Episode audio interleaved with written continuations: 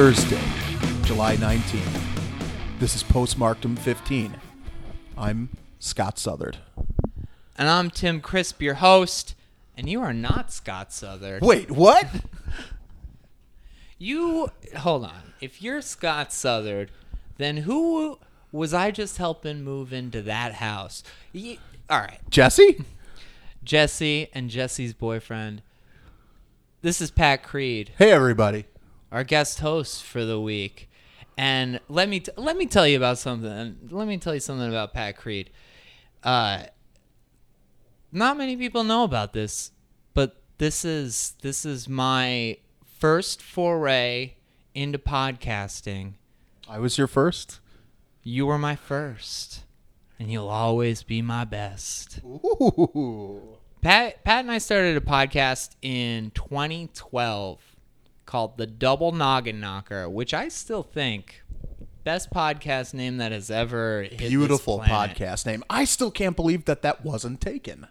and I haven't seen it come up. And and we were looking at uh we were looking at podcast names for this one, and there was uh there was there was one that I'm not even I'm not even gonna dignify with saying the name of this podcast that was already taken. I'm not gonna I'm not gonna send people off into the Mm-hmm. Yeah, into yeah, yeah. But you know what I did is uh, I was mad at these people, and then I listened to their podcast for about three minutes, and you know what I gave it. Thumbs down. I gave it a one star review on iTunes. Take that. Yeah, take that. And you know what? Their first one, so I don't think we have any. But all that being said, I looked again, double noggin knocker, not taken. All right. So if you're looking for a great name of a podcast, don't you dare take the double noggin knocker. We used to, we used to do that from uh, from an apartment that Scott and I lived in in uh, in Bucktown, and that was an exciting time uh, to be getting back into wrestling for me. You you were a freaking lifer. You never really left, did you? Yeah, I haven't really left wrestling. I started the first. Uh, so I was born in December of '87. Um, after, Sagittarius, just like me. yeah, yeah. After WrestleMania took place, WrestleMania three took place.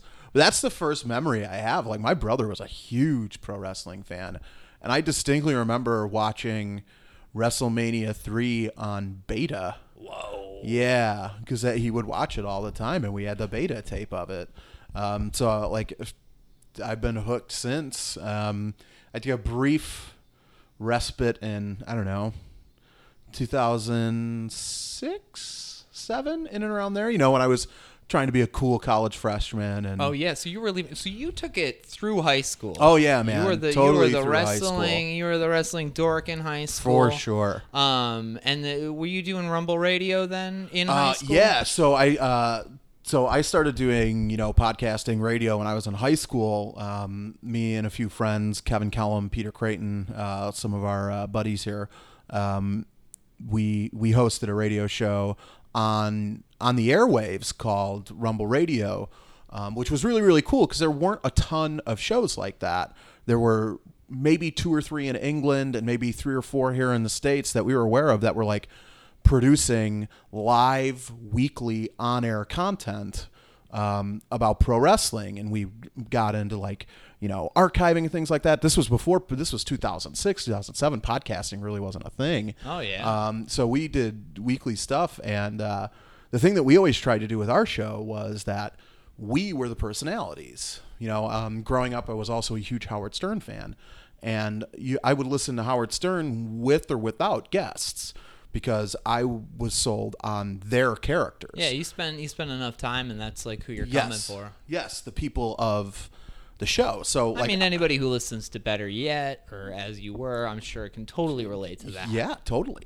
Um, so like that's what I want to do. I didn't want to sell on guests. You know, it was great when we have a big guest because our numbers would go up, but I wanted people to be able to listen to us and like like us as people, characters. You know how we did that.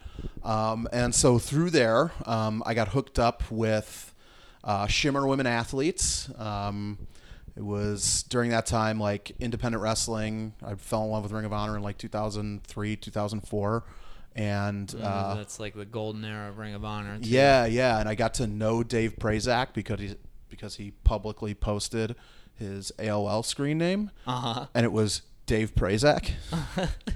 uh, so and I and you were Sting 27, Sting right? 27 still have that AOL email. Please don't spam it. Um, so like he and I would go back and forth on AIM, and like I became kind of friendly with him, and uh, I got hooked up with Shimmer, and like Dave put us, um, put Rumble Radio in touch with Ed Chuman, who was the promoter of NW, un, excuse me NWA Midwest, which is where people like uh, Amazing Kong, Tyler Black, uh, people like that used to go and work all the time. Very IWA Mid South, early days of AAW were very tied in with uh, NWA Mid- Midwest. So through Mike, or excuse me, through Dave, through Ed, uh, I met Mike Petkovich and Danny Daniels at AAW. So I've done work with AAW. I've done work with Are you, Shimmer. still, are you still? What's your relationship with AAW now? Because you're, I mean, you, at least you get us up in those those tight balconies. Yeah, I'm, It's like- just because you're because you're a cool guy. I'm a, I'm a, likes f- I always like put someone. My buddy Joey Eastman once described me as one of professional wrestling's very good friends, yeah. and I think that's a good like description of it because like I don't I don't want to get you know involved with it. I'll help them set up. I'll help sell merchandise at Shimmer. If you ever come to a Shimmer show, I'm taking your tickets. I'm selling you DVDs. Like it's something that I love to do. Long days, but they are great days. You know, I love doing that. With AAW, it's like, all right, I'm going to show up. I'm going to hang out. Um, I'm going to buy a few beers. People are going to buy me a few beers Yeah. and just watch good wrestling. And we get dope views at uh, Logan Square because of it. Yeah, which is nice. It's it's it's nice to have to have good friends. Yes. friends that are that are that are in the rough for you, so that when you show up and you're just like, oh yeah, don't I'm, I'm just going up here. You know, you know the people that I know. Know people who know Mm-hmm. people, but I, are you? And you're still doing work with Shimmer, which is really cool because that's that's brought you. You know, you've been doing that for as long as I've known you. Yeah, yeah. You got a lot of a lot of uh, relationships there with Mm-hmm. people that you've been able to to watch go all the way. Yeah, and I mean it's really really cool. Uh, I know you didn't come up here to name drop, so I'll just I'll just say it for you that watching watching you watch Bayley and Ruby Riott at WrestleMania and watching them on TV is has become one of the the biggest sources of joy that I get out of wrestling, which is like you know it's it's the equivalent of, of seeing a band play in a Sure, basement, and, absolutely. and then you're going to see them, you know, No question headline the it. Metro. Yep, and I think that's where that like, uh, you know, the the very similar storylines, very similar like life paths between professional wrestling and punk music come in together. You know, it's it's you know the people who like pro wrestling, people who like punk music are outcast and like look as weirdos by the mainstream, Yeah, and that's why it's I think it's very much so. Uh, when CM Punk in 2011 came out and like got people back into wrestling, it sort of merged the two communities where you see so many Bullet Club T-shirts at a punk show, and you see you know Menzingers T-shirts at a WWE show. Like right that's that's totally. wild. It- yeah it's, it's been i think it's been fun to see like kind of the those paths like coming together because i think it's something that you know you wear you wear your wrestling badge maybe you know underneath uh your outside Mm. Sure. layer but it's Sure. something that when it comes out and you're around people it's like oh my god like you know we can talk about this all day and and punk is the, the same way when Yeah, you find someone who you know is is in it the same way that you're in it it's a bond is there you can break through Mm-hmm. all of the shit Yeah, and and I think that's something that's that's cool. Like you know, um, uh, you're much older than I am, uh, Tim, and uh, but you know, entering my third decade in life, I've just kind of like you know, and this this started to come like really into fruition. I know a lot of people like grow into themselves in college, but mine wasn't until I was after college, maybe you know, like 24, 25, where I really just started to think, you know, what, I don't give a shit what people think about me. Like I'm I'm just Yeah. gonna be me, you know, uh, and so that's how. I am now, and uh, I work at a high school now, which is really really cool. Um, and I will every you know chance I get, I'll wear a wrestling T-shirt or a punk T-shirt, and it's really cool. There's another teacher who's a wrestling fan too, and we will wear WWE T-shirts or indie wrestling T-shirts, and then all of a sudden, the next chance there might be one kid who's got that, you know, Roman Reigns t-shirt on and Uh-huh. I'm standing in the hallway and I'm going, "Yo, dude, that's a sick Roman Reigns t-shirt." Just like, yeah, I'm a dork and I really wish at 16 someone said, "Hey, it's really cool that you're a dork." Yeah. So, you know, Absolutely. that's and that's what I'm looking to do now. So, that's Heck a lot of fun. Well, it's it's good to have you here. it's great to be here, Tim. Thank you for offering. and and and it's a very welcome. I tried to keep a lid on it. I didn't want to tell Scott that that this is what was going down, but then I, I told him today. But oh, no, is he mad at me? let You know what? He, I was I was uh, I was christening his uh, his bathroom. Christening. Yeah, uh, it was a it was a two flusher, and uh, and I'm sitting there, and he's he's talking to he's talking to Jesse about about where uh, where he could put his comic books. Like, oh well, do you think the comic book shelf could go good right here? She's like, yeah, maybe. Loser. That's what she said, and then uh, but and I was listening to it. It was it's pretty funny. Could you hear it over your balls? Yeah. Okay. Um, but yeah, I mean, and and and we, you know, since since we've met, and I think that our our friendship was kind of uh, really solidified. I mean, it was solidified at, at WrestleMania 27 at your Yeah. house, watching watching that, and Yep.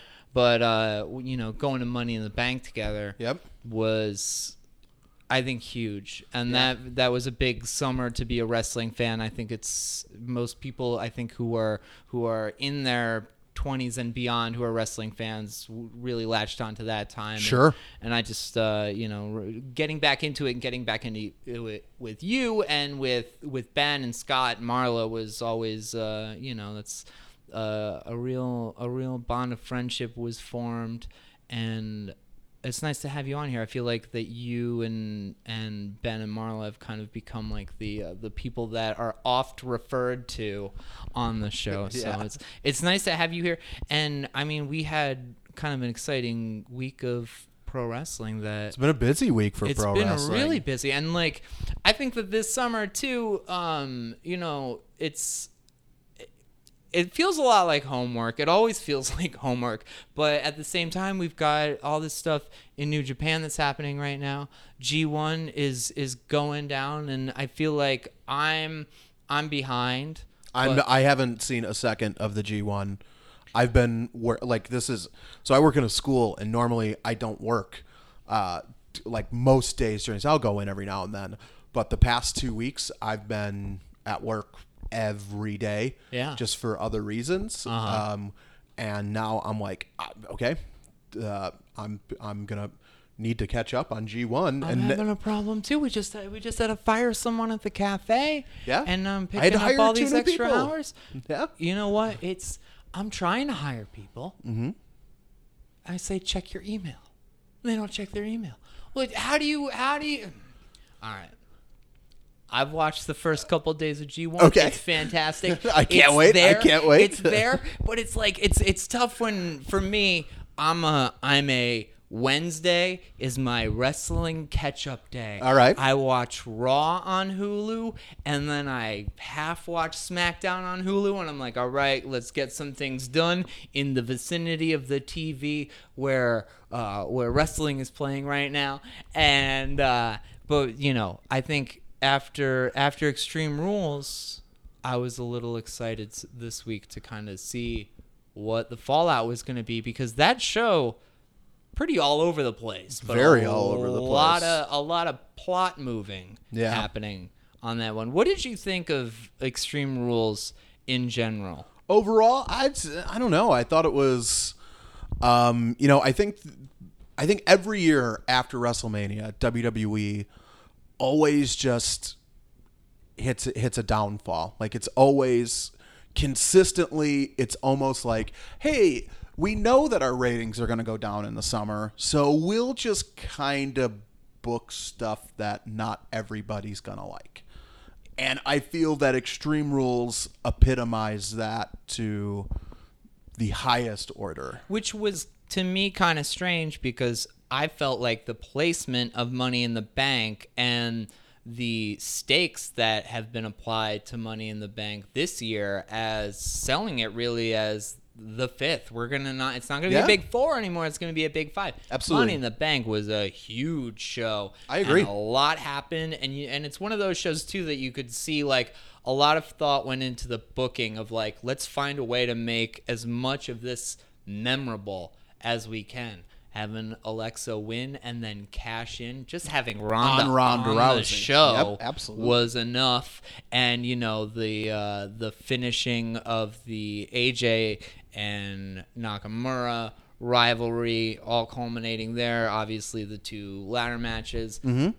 I was like kind of coming out of Money in the Bank, thinking like, okay, road to SummerSlam, let's do it. And this one was kind of weird. It's kind of trying. It's, it's hard to figure out where they're going. So to take it back to Money in the Bank, um, uh, I, I, I agree with your sentiments exactly, but I don't even think I would say coming out of Money in the Bank, I was anxious to see how it was going. I would say entering the men's Money in the Bank match, I was so excited Yep. to see how things could go. And then the end result of that match, uh, I just thought it was going to be sick. Like it just, uh, it was a letdown. Um, it was the biggest letdown. It was so boring. Like I, t- um, I'll, 'Cause go- you're- I, I, I, I have let, a. let, let's air. Let's. You got an axe to grind with Braun Strowman. I I, here is my axe to grind with Braun Strowman. Uh, Braun Strowman is um, the exact same thing as John Cena. He is the exact same thing as Roman Reigns. He is the exact same thing as Triple H in 2004 and 5. And nobody bats an eyelash at Braun Strowman. Braun Strowman is the new thing that Vince McMahon wants to shove down your throat.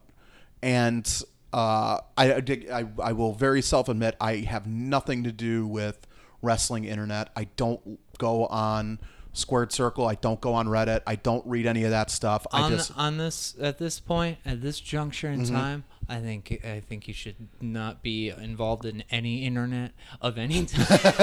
it's just it's it's. But then it's how would I listen to your show? I mean, yeah, obviously here, but I think anything anything with a feed. I posted I posted this thing uh, recently, and it was it was a picture of a. Uh, of a of a station wagon, a Subaru station wagon that was just covered in like lefty bumper stickers, Mm-hmm. and I just said Twitter because that's what it is. Yeah. Like, I'm just I'm just looking at it. and It's like yeah, oh my god, right?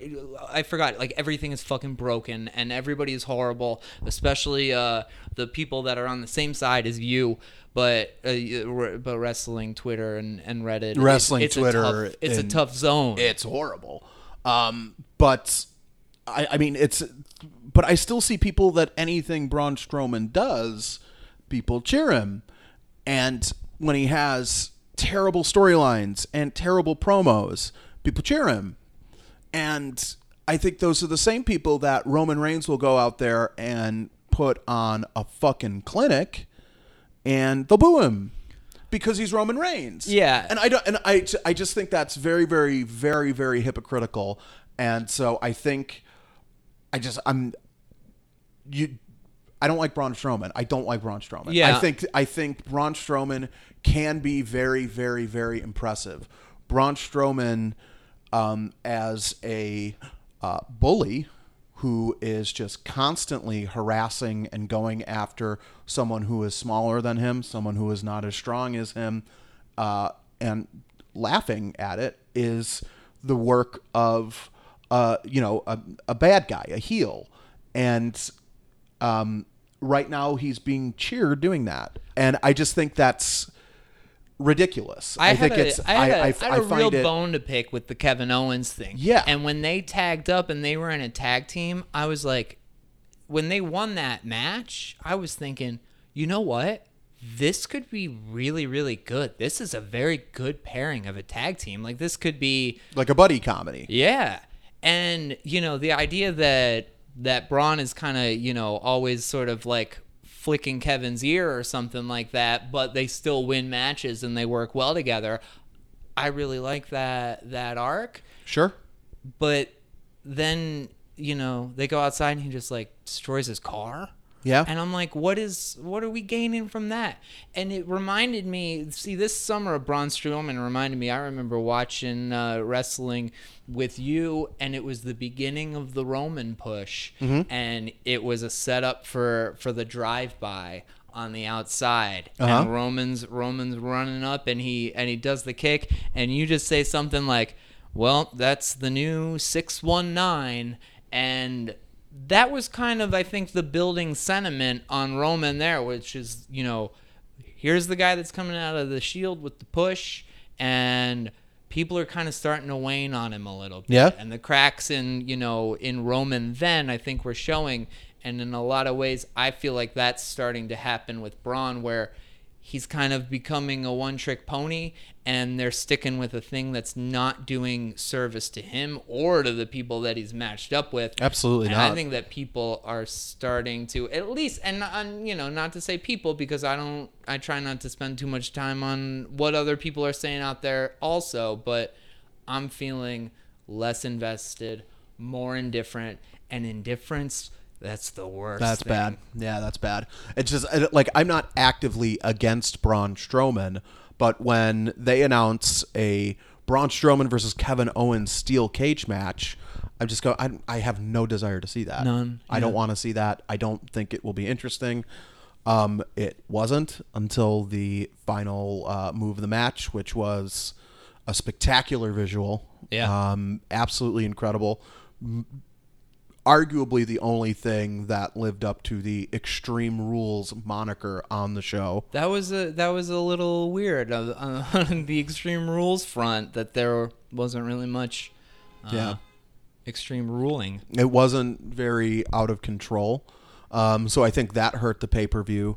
Uh, and I think the the rumor um, uh, that the uh, Iron Man match was supposed to open the show, and uh, Lashley and Roman was supposed to close the show. Um, I think that was a mistake to put the Iron Man match on last. See, I don't know if I agree with that because when that match started, I looked at my phone and it was 9:10 and I was like, "Oh, this is going into sudden death." Mm-hmm. And cuz we were all kind of like, "Why is there a 30-minute Iron Man match when all the matches that they've had have been, you know, 25 minutes plus?" Yeah. Um, so I see, all right, 30 minute Iron Man match, and you've got 50 minutes left on your pay per view. My immediate thought is like, this is sudden death. Sure. And I thought that with that in mind and with that going into it, the quick falls and the way that that match was booked, I was like, this is fucking fantastic. Because they're actually able to tell a story of a comeback as it would occur like in a sporting event with Sure. points and all that. So Sure. I was I was stoked on that. We can get to what really sucked the air out of uh, out of that. here's where I think that that's and and this will be a good transition into the point that you want to bring up is that you are putting a 30 minute match with two wrestlers. You know, the- like you know everyone in the building knew that going into it Dolph Ziggler and Seth Rollins were going to put on a professional wrestling match. There was going to be headlocks, there was going to be chin locks, there was going to be that stuff. You know, they can't go and take chairs and all that sort of stuff. They can't do that. This is going to be a wrestling match. At the end of a five hour show. Uh-huh.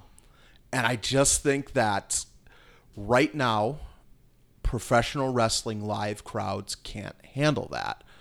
Ergo, they started to entertain themselves, Sure. which drastically took away from what they were trying to tell. You could tell in the middle of that match that Ziggler and Rollins were mentally thrown off because they didn't have the crowd. The crowd cared about the clock. They didn't care what was happening in the ring.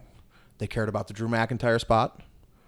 And then they cared about the last Well, they cared about two minutes. yeah, they cared about not having the clock again. Yes. And so, so, and you bring up a good point. The fact that these things, uh, it's a it's a marathon that you're that you're expecting people to sit through, and you know I can go back to WrestleMania, where the wrestling match on that card, the wrestling match that I've been looking forward to for two years mm-hmm. is AJ Styles and Nakamura At We're- WrestleMania. At WrestleMania, we're three hours into it. I'm fucking beat. Yeah. I'm having a hard time just like, you know, going and put and placing myself into the fact that all right, everything that's happening here is going to be a lot more subtle. There's going to be a lot more storytelling that's not going to be as obvious to the, mm-hmm. you know, last row all the way up in the corner. And yeah, I think that I think that it makes a whole lot of sense that the last match on this show should not be a 30 minute Iron Man a match. 30 minute Iron Man match between two wrestlers. I do not believe that. Uh, and again, hindsight will always be twenty twenty. But I do not believe that they would have had a problem with the audience had that match opened the pay per view, due to the fact that I think the audience would still be into it and excited. Now you would have had separate problems had you put Roman and Lashley last Yeah. and that would have had separate problems that we have seen with any of Roman's matches over the past six months. Right. So here's the thought: Have we reached a point where, um, you know, they weren't mad at the Roman Lashley match on this show? Do they just have to be mad at something? Like, would the is is there something that's getting shit on in this show? Regardless, I got so mad about the fact that it's a clock that that you're you're looking at a clock and that's like what you've decided is going to be your entertainment that you paid your money to come and see. Um, and I think that that was my kind of knee jerk reaction is like, oh, well, they've got to shit on something. They decided it's not going to be Roman tonight. It's just going to be something that's like, oh, here's something that we can do to entertain ourselves while the action is happening in the ring. I think this just goes back to uh, professional wrestling is very much so a uh, very small niche part of society. Um, you know, however, but it reflects what's happening outside in society. And right now, um, everybody needs to shit on something. Everybody needs to shit on something. Um, and for the most, you know, some of those things matter. You know, some of those things uh, are are things that people should shit on stuff for. Um, but uh, with with with internet, with social media, with all that sort of stuff, um, fans now believe that I'm going to tell them what I hate. Yeah. I hate Roman Reigns. So I'm going to pay $200 for these four tickets to go and tell them that I hate Roman Reigns because that's going to show Vince McMahon how much I'm serious about how I hate Roman Reigns. Um, and that goes back to when we went to that uh, house show in March. You know, the crowd was pretty quiet most of the night. They got very, very excited when Brock Lesnar and Kane happened. And then all the air was sucked out of the arena when that match lasted six seconds and Brock Lesnar left. Um, so they wanted to, th- th- they all looked forward to booing John Cena versus Roman Reigns as the main event. And you and I and our friends are sitting there going, You fucking paid for this show Uh huh. to sit here and scream about how the two guys who are main eventing the show you paid for suck. What fucking sense does that make? You can leave too if you don't like this. Which is my favorite part of it. Like leave. Yes. And I feel like leaving makes makes the true statement because if you if you don't like what's happening to such an extent and you are sitting on the hard cam walk out because that's a visual that's, yeah. something that they are going to have to work around um and and and yeah and i think that that's that's really funny to me and it is it's pretty hilarious the idea that like we are we've reached a point of like meta awareness in pro wrestling to such an extent that this guy has been able to generate like legitimate heat from people who think that they know better than to boo a bad guy. We sat next to a guy at that show who looked at a kid who was being held in his dad's arms, and this guy says, Boo him, Roman fucking sucks. To a child.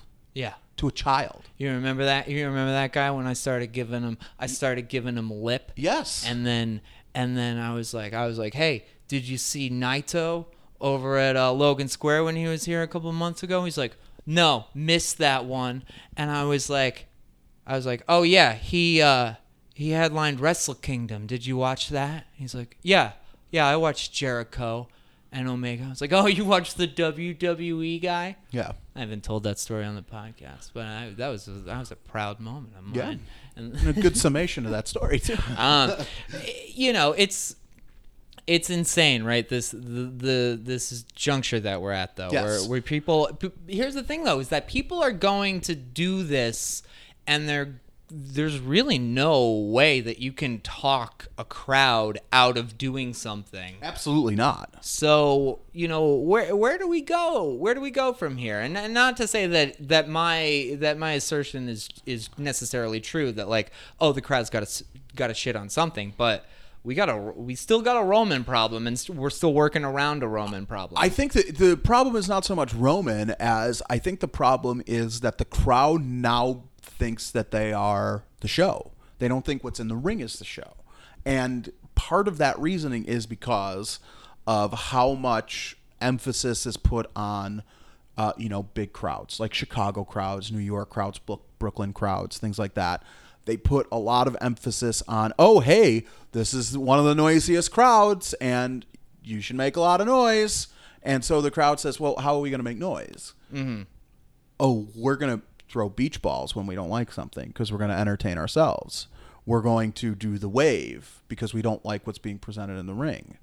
Okay, um, and that that's just going over the fact that there are fucking wrestling fans that have fans have verified Twitter accounts, you know, that are celebrities in the wrestling world uh, because they're on camera a lot. And it's this idea that, and again, this just uh, goes back to the culture of YouTube stars and Twitter stars and Twitch stars. Like, there are, like, think of, there are guys who play video games who are fucking multi-millionaires for playing games on a computer. Like, it's just, it's, it's this culture that you can have instant celebrity status just by doing something within your own niche. well, yeah, I mean, own, I, I got a hard time walking down the street at this point. Well, I Like, mean, you're a I- very important person. I here. don't go to too many shows anymore because it's just like I gotta just Another autograph. right and I and I'm like well y- y'all like I came here to see see the band it's great that you came here because to see me. to see me because I interviewed the band so you figured that I would be coming here too Yeah. but like this is what it's all about really Yeah. and that's what I I just I hate when everybody forgets what it's all about Yeah. And so you're saying that facetiously, but it's true. there's a lot of truth in that. There's that a lot right. of truth There- to there's that. a lot so of I truth in think so I think the idea of fans hijacking shows is not going to go anywhere. Um, because uh, the people who will be the loudest will be the ones who should just leave. You know, and I, I think that idea is going to continue, and that idea is going to further, uh, you know, further do that. I mean, you look at UK crowds and you look at how much fun those crowds have, right? Uh, if you watch the recent uh, UK Championship tournament, those two nights, two very excellent pro Oh, so wrestling good. shows, Yeah. and watch the crowd. The crowd does shit that is very clearly meant to entertain the crowd, but it's putting heat on that guy in the ring. Yeah. Every time they do the "Who are you?" chant, it it's because it's putting heat on the bad guy in the ring. When they do the chant that's like "Stand up if you hate Tim Crisp," and everybody stands up, Oh, they I- I are have- entertaining. I have, a- I have a really hard time thinking that that would happen. Okay, well, you- know, I'm just giving an example. I'm trying to apply that to somebody else. Sure. A, Uh, hateable person. you know, uh, but that's just they are entertaining themselves while putting heat in the ring. Yeah. I the majority of American wrestling fans can't do that. I don't think. Well, it was. I think that there's a, a pretty. It's pretty telling having just gone to uh, NXT and then Money in the Bank, where someone tried to throw a beach ball at NXT. Yeah, and it got great point. it got point. stomped out immediately. Like CM Punk chants as well. Right. All of that shit. No, but when it was going during uh, Roman and Jinder. It's like Couldn't get enough like, of it. You couldn't Couldn't couldn't get get, enough of enough of it. It was like it was like give me more beach balls and more CM Punk chants. But I would say that there is you know a little bit of bringing this back to Extreme Rules. Roman lost. Roman lost Clean. clean, As to a Bobby whistle. Lashley As a whistle. uh, which I think is a is a very good look for mm-hmm. him. It's something that he needs. It's also does great things for Bobby Lashley, who has really turned the corner. I didn't like I didn't like what he was doing when he when he came in. The moment he started going after Roman, Yeah. it got interesting really quickly. Make it. B- Bobby Lashley is the type of guy who I believe wants to win the title for no other reason than he wants to be the best. That's what professional wrestling is all about. We can have these silly things with his sisters and an obstacle course uh, and yada, yada, yada, and that doesn't garner any sympathy for me. When he says, I want to be the best, and I know I can be the best if I beat Roman Reigns. And now I know I can be the best, and I'm going to be the guy that's going to bring the Universal Championship home. Yeah, I'm going to cheer for Bobby Lashley because I'm I want that title on TV. You know, like Yeah. so I'm going to cheer for Bobby Lashley. And right now, if I'm a wrestling fan, Roman Reigns has lost to Brock Lesnar a bunch and has looked very vulnerable He's looked beatable. He's gotten his ass kicked by Brock Lesnar. So I don't know if Roman can beat Brock Lesnar, no matter what. Yeah, there was a controversial finish in that cage match, but even without that, like Roman got lucky yeah. in that match. So I don't know if Roman can beat Brock in a one-on-one situation. But what about Bobby Lashley? I don't know yet. Right. So I want to see Something we haven't seen. I want to see Bobby Lashley face Brock Lesnar because maybe he can be the guy to bring the belt home, and I want that belt back on WWE TV. I think everybody does, So if Bobby Lashley's go- except for Scott. um, so I like if Bobby Lashley's gonna be that guy, awesome.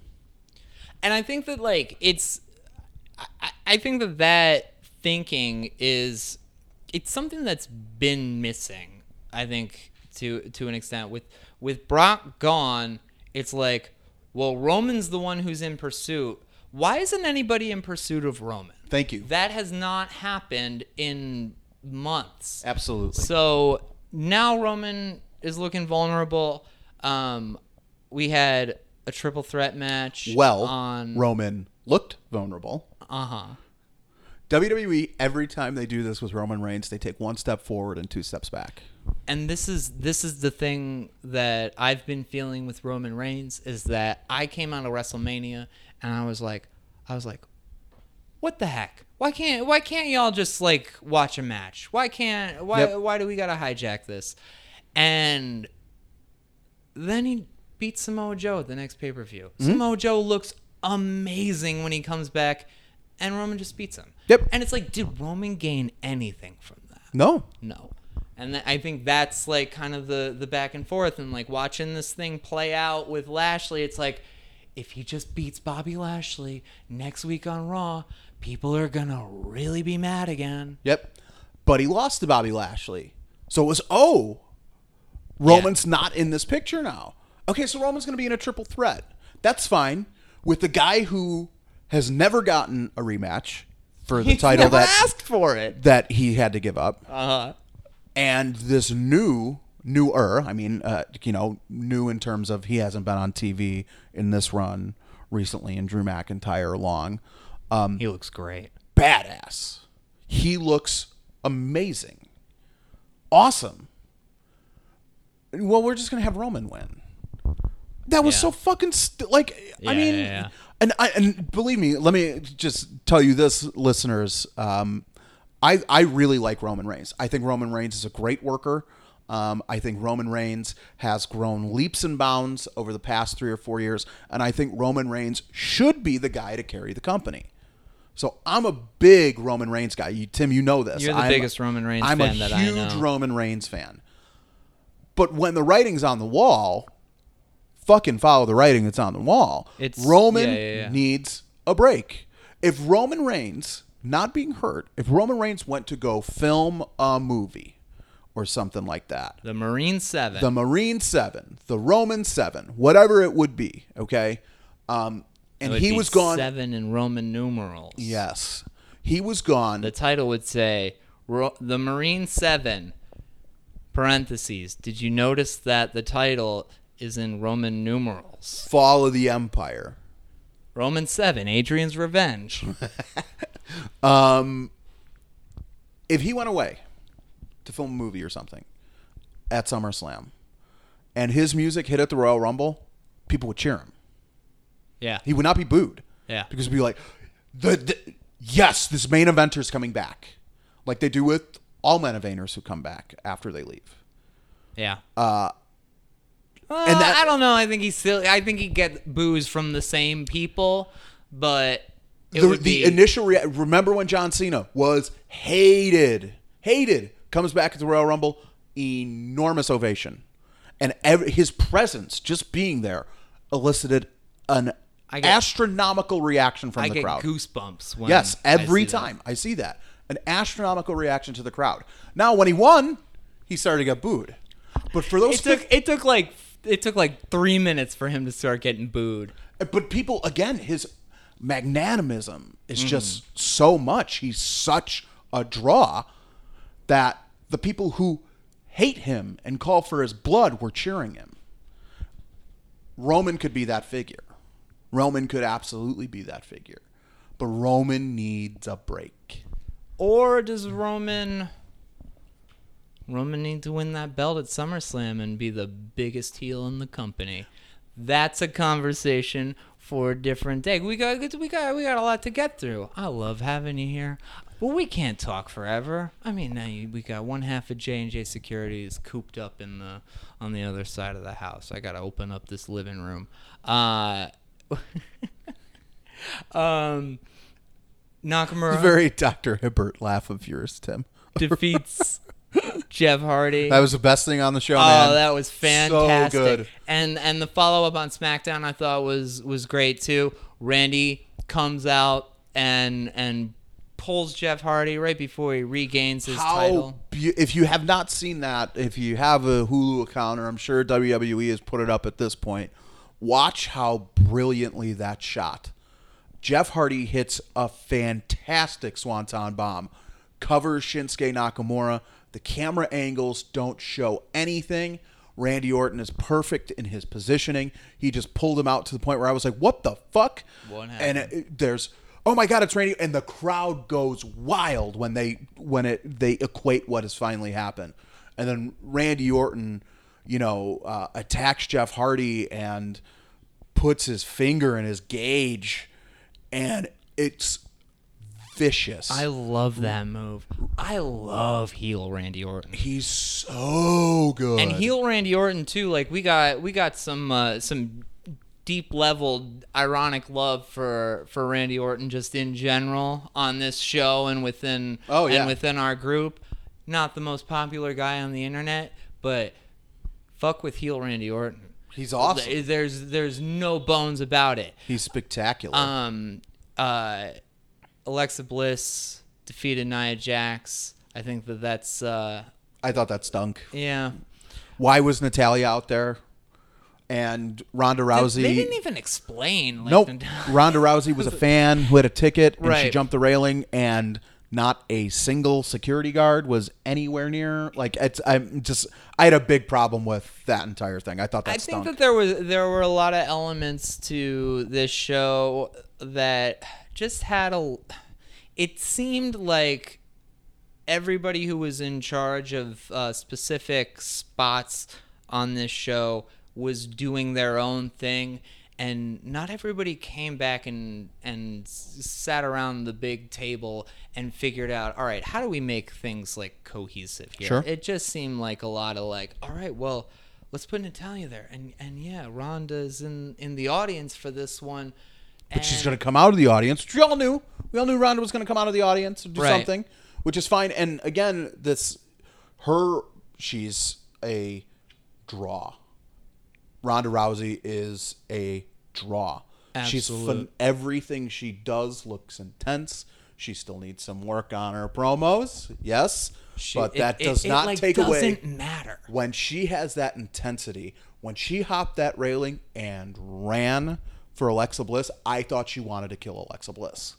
And Jesse She- Jesse was watching, and she's just like, her scowl. It's Yes. just unbelievable. Absolutely incredible. Um, the Bludgeon Brothers defeated Team Hell No, which I think was probably a surprise to Definitely. um, and I guess I'm I'm watching, thinking like, what are, what are they doing here? Like, what's going on? But the moment the Miz turned uh, his SmackDown segment into let's we're done talking about Team Hell No. Let's talk about Daniel Bryan and let's talk about the fact that Daniel Bry- Bryan's return Has sucked. been a dud. Yes. Incredible. Absolutely fantastic. That is that continues to be the marquee match, I think, for World Wrestling Entertainment as a whole.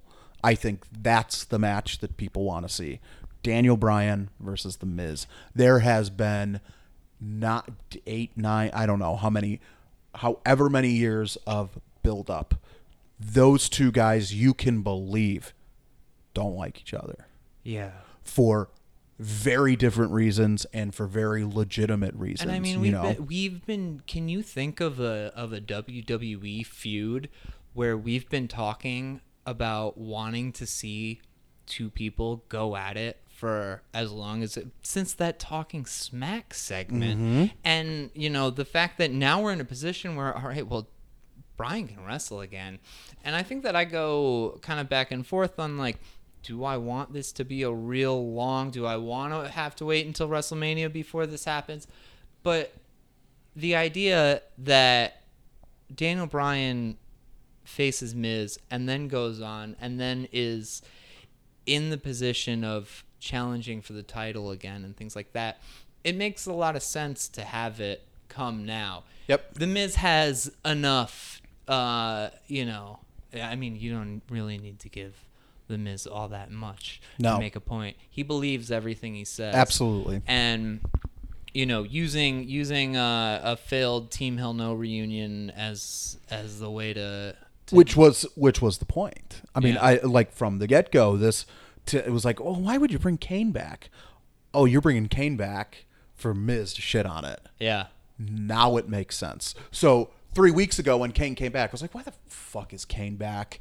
Now after that segment on Tuesday, uh, where by the way, the Miz continues and everything he does to just excel to the highest order to the point of him walking down the ramp and shaking the hands of the people on the aisle like he was in a receiving line at a wake is everything he does he puts his all into and he's brilliant absolutely brilliant It's it's it's unbelievable what he's done in the past three four years. Yep. The the level that he's reached is yeah monument it's he is he's the only one in world wrestling entertainment who's in his own stratosphere of belief of character yeah. He's I mean, and and you look at like, you know, you look at the way Cody Rhodes talks in New Japan, and it's like those two are Yeah. just so on a level. absolutely Um, AJ and Rusev, Great I match. great match, great match Um, great match that's a you know we talk a lot about um how uh you know every year uh during at, at the royal rumble there's a title match that's oh i know for a fact that guy's not going to win but they're going to put on a great match you know dating back to uh, Chris Benoit and Kurt Angle at 2003's Royal Rumble. You knew Benoit was never going to win that match, but goddamn if they didn't give you one of the best professional wrestling matches there has ever been. Uh, you know, and the the year after when Brock Lesnar fought Hardcore Holly, you knew Hardcore Holly was never going to win, but this is a position that you could give to Hardcore Holly because no one's buying the Royal Rumble for Brock Lesnar versus Hardcore Holly. Right.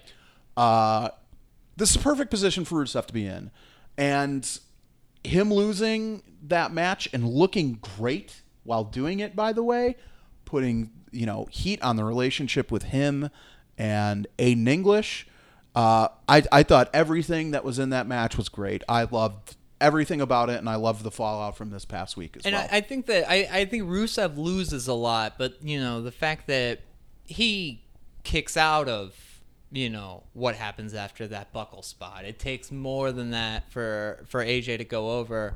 Um, yeah, you know I I've always been a big proponent of just the the champion faces someone new every month the way Shawn Michaels did in in 1996 before he lost his smile. Go through the in your houses and it's just whoever's got the belt is facing somebody new Someone each new, month. yeah. And and I I love that concept for especially for, you know, I think the the working title as it is on uh on AJ. I want to see AJ wrestle everybody. And so- I mean, the perfect example was this past Tuesday with him and Andrade Cien Almas in a fantastic match that was the cherry on the ice cream. You didn't get anything that those two can do with each other. Yeah. You got a just a taste. Uh-huh. So I, I, you know, not think it just never put two and two together. It was like I, I need to see a 25 minute AJ Styles versus Andrade WWE title match at a I pay-per-view. was so It was so down with that match. so I thought it was the best that he's looked on WWE. Like Who's that? Far and away, Andrade. Oh, definitely, like for sure. You know the fact that that we get the the Tranquilo spot too Mm-hmm. was just like, oh man, if you're if you're not like if you're not locked in on this guy, if you're a casual WWE fan, what he's doing in the ring with AJ right now, it's crisp. It's got a lot of personality. Mm-hmm. Like I think that I think that when the time is right with him, they're just gonna push him to the stratosphere. There's so much happening right now. There's Yeah. so much happening on SmackDown, so much happening on Raw, and new guys coming in, like especially the NXT guys that we love so much. It's like in time. In I'm- time. next week the, they tease that Paige will announce who AJ Styles SummerSlam opponent's going to be. I can't if I'm a casual fan, I can't wait to see what that announcement is because I don't know who it could be. Yeah. You know? Okay, so Rusev's gone. It's may, maybe they'll maybe they'll do Samoa Joe. Maybe they'll do Samoa Joe. Maybe they'll do. Oh, dude, it'd be so tight. Uh, but like, you know, what could they do for it? It's there's so many options there. Could they do Daniel Bryan? Sure, because if the Miz is always going to be the Miz will be Daniel Bryan's Joker until the last day. They can always go back to it.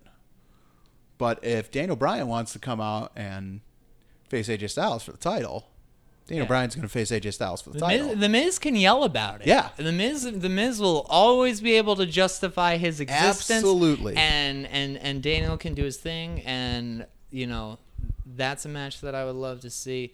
Um, you know, it's I think that it's an exciting time in wrestling right now and I think that's something that they've done really well over the past 6 months or so, which is they're just raising everybody. I think it can be an exciting, like, it, it might be an exciting time in wrestling.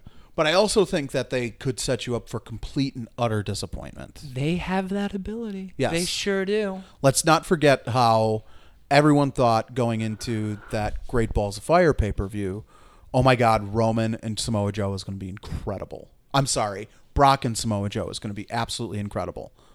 And the buildup was great, and the heat during the ring announcer ring announcements was awesome, and the first two minutes was awesome. And then 6 minutes of Brock could have given a shit Yeah.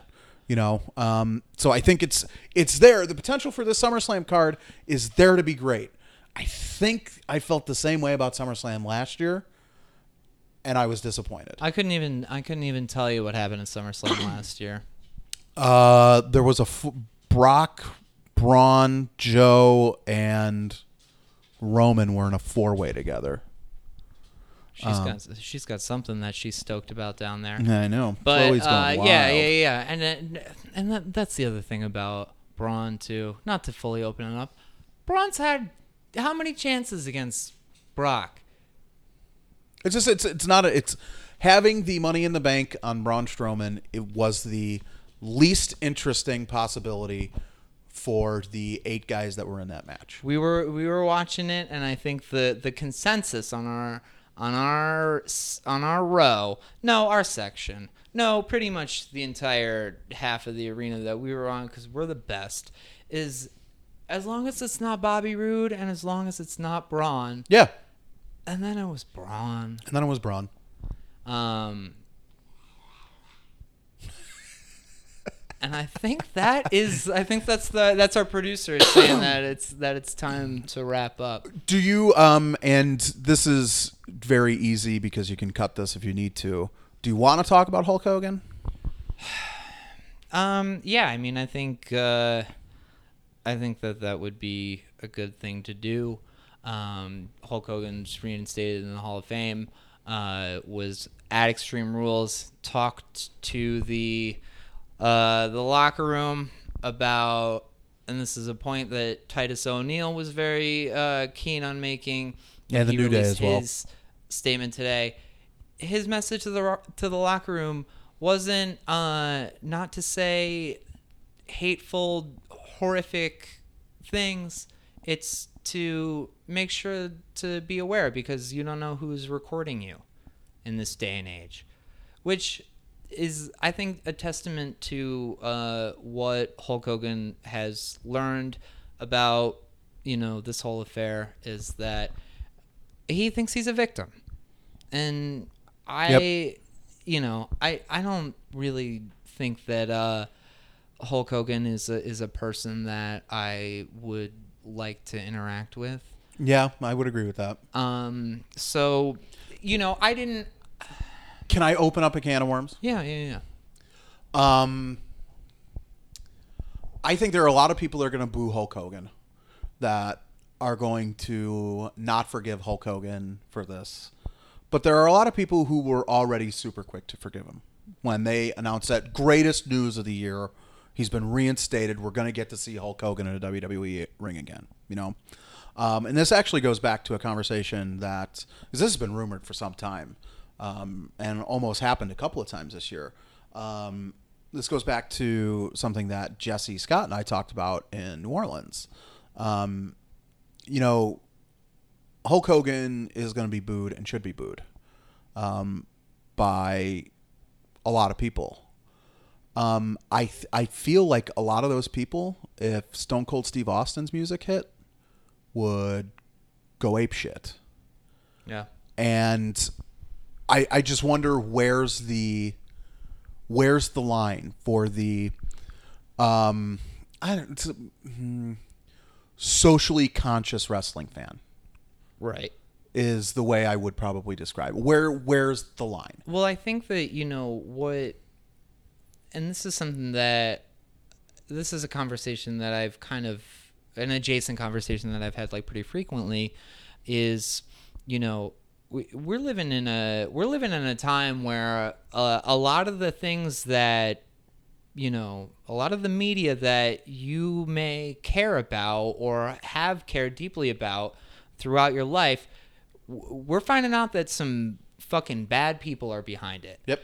and everybody is you know if you're if you're aware and empathetic you're kind of having to you know wrestle with a a number of you know foundational pieces of art in your life that you know you find out come from people who Shitty people. despicable things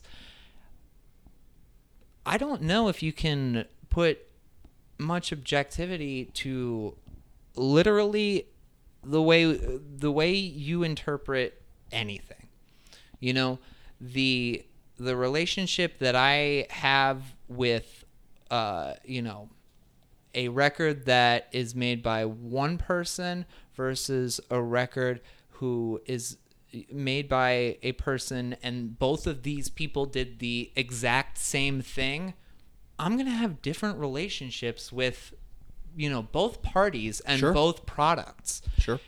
I Annie Hall is one of my favorite movies that's ever been made. I will never watch it again. Yeah. There are, you know,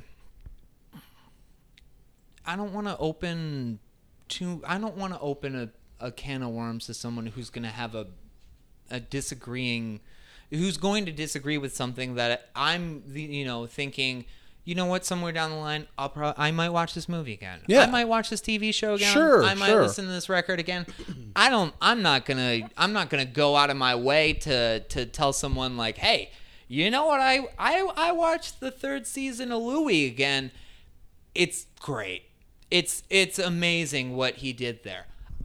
I'm not I'm not gonna go so far, but you know, I think that I think that everybody's got a a unique and individual relationship with something, and it's you know I mean with with this sort of thing, it's it's got so much to do with like who you were and what you were going through, and Yeah. you, you want to talk about like like punk music. This is the shit that like saves a lot of people's lives. Right. So uh, you know, I don't. I don't think that it's anybody's place to go and say like, you know what? I don't care if that brand new record means a lot to you. Like what that guy did was disgusting. Mm-hmm. And if you if you want to listen to it, that means that you're supporting a disgusting person. Yeah. That's that's not a that's not a good hill to die on and it's really not anybody's place to to make judgments. On the Stone Cold and Hulk Hogan front, absolutely there is there is such a flaw in the fact that Stone Cold Steve Austin bad fucking guy did real bad shit Yeah. and and and if I was uh if I didn't grow up with Stone Cold Steve Austin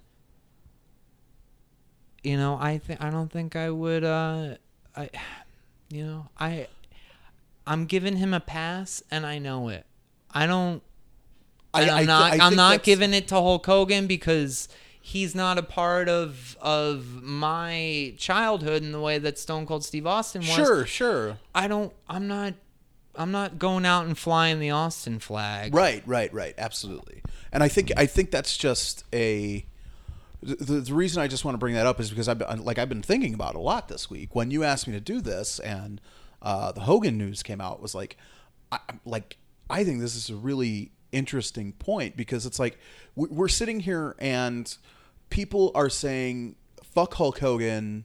Um, he's a racist piece of shit, which he is. There's no question about that. Um, uh, fuck him. I'm never to cheer for him. I can't wait to go to the next WWE NXT show. Like, and I think that's the, think of the, the corporation of World Wrestling Entertainment. Right. It's like, fuck Hulk Hogan. Um, so when he comes out at WrestleMania, I'm going to boo him. But I'm going to pay my nine ninety nine a month for the WWE network and all that stuff. And I think, and, and some, I some- mean, I mean, we get in, we we we- get into like Absolutely. You know, you're you're paying nine ninety nine a month for for someone who's in the Trump cabinet. literally in Yeah. the cabinet. Yeah. you know, and that's and I think that's that is something that it was. It was uh, somebody asked me that. It's like, how can you be a socially conscious person person and support World Wrestling Entertainment? And my response is, I have no defense to you. Yeah. I have none, other than the fact that this has been this is one of my favorite things on earth, and I'm going to continue doing. I'm I'm making a sacrifice to my personal beliefs in order to do this. And I'll look at you and tell you that I will continue to do that. Yeah. You know, we have flown all over the country to go to World Wrestling Entertainment shows. And if you called me tomorrow and said, let's go to LA for the next WWE show, I would say, yes, absolutely, let's go.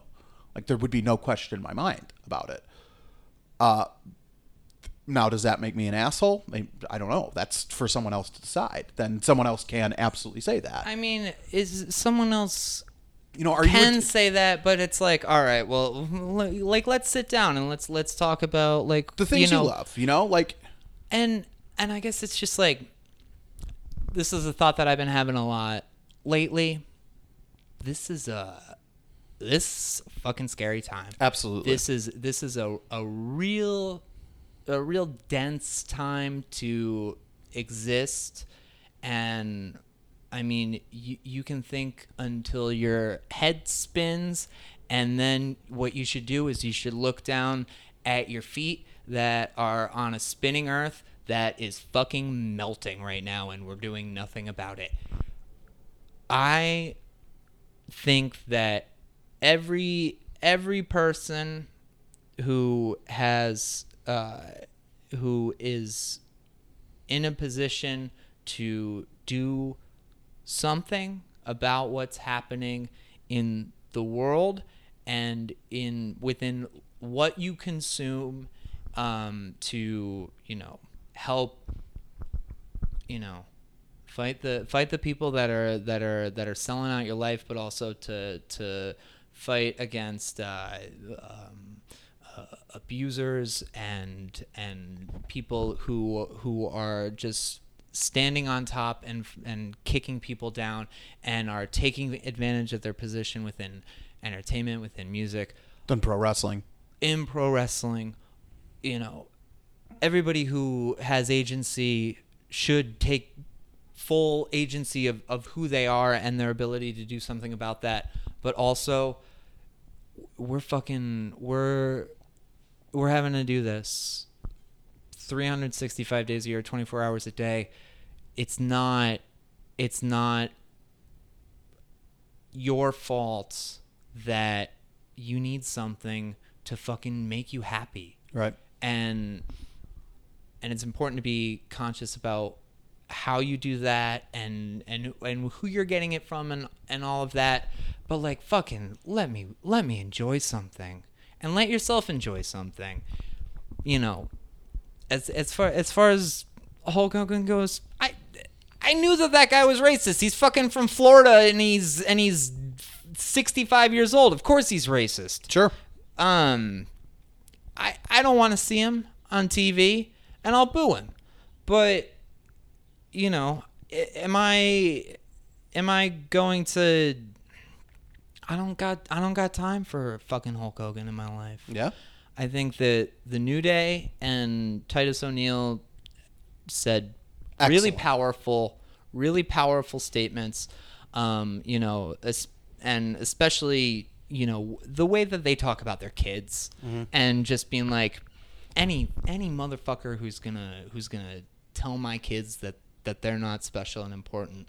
I don't got time for them, and I feel like that that's with when it comes to shit like this. I don't got time for him. Hmm? I'm not gonna support him in in you know I'm and I'm I'm not gonna let him take away my enjoyment of of something that for me it's good and I want goodness and I want to spread goodness and when I take in goodness I think I give it out too.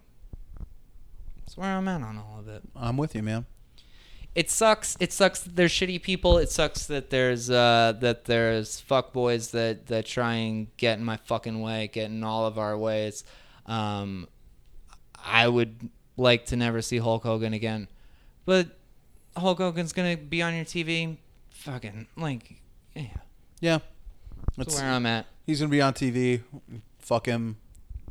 He took away Gawker from me. I, I already wanted to get this guy fucking out. Yeah. Uh, Do you know? My know life what- without Gawker has not been as fruitful as my life with Gawker. Do you want to know when I decided that I hated Hulk Hogan? The very day that Macho Man Randy Savage died. oh, he's on there right away. Oh, oh, it's so great that Savage just- wasn't pronounced dead yet, and he was like, "We were so close to reconciling, brother, and we, you know, me and Mach, me and Randy, we were going to be great friends, and we were going to start talking again and doing all this stuff again." It's like, motherfucker, he's not cold yet. Yeah. Like, fuck you. So that's when I hated Hulk Hogan. yeah. You know, you know when I hated him when he fucking pulled Sid Justice out of the ring and fucking let Ric Flair win the Royal Rumble 1992. That's not what a good guy does. Hogan's always been a bad guy. Bobby Heenan was right. When one of my favorite moments Bobby in Heenan was professional right. wrestling, and we we we can close on this note is is when Hulk Hogan turns for the NWO and Bobby Heenan just starts screaming, "I told you! I've been telling you for years. This guy's bad." It's very good. postmarked Uh, this has been episode number 15. Uh, Meta Perspectives in Professional Wrestling. Watching ourselves, watching wrestling. Pat Creed. Hey Tim. God damn. It's I we haven't done a podcast together since what, 2013 Thirteen. in my in my shitty little closet room Yeah? right after I got my Shawn Michaels tattoo. I remember when you walked out of the house to go get that Shawn Michaels tattoo. Yep. I, I, I, walked home and I had two hundred dollars less in my bank account and still had all the same problems. Next time Scott's uh, moving again, if he's got to, you know, move to another toilet or whatever it may be, and you need a fill in, you just let me know. Yeah, we can go and watch him move together. We can watch him move together. You got to and- see this place. I don't know where they're gonna put the TV, but maybe by next week we might know. Uh, Hopefully not like opposite a window because then there's just going to be glare I mean, and, this is bad enough, but you know, hey, uh, for all y'all out there still listening, uh, it's been a ding dang pleasure uh, having you having you come by every week. Subscribe to it on podcasts, Stitcher. But you got anything to plug? No, man. Uh, the only thing I just want to say is that uh, Tim and the listener, uh, all the well listeners, there's probably more than one. I would hope so. Um, Tim and all the listeners of Postmarkdom, uh, the pleasure, of course, has been all yours. Be back next week. Thanks, folks. to Laura, and I teach that kid in first grade. Thought I saw you on the road last night.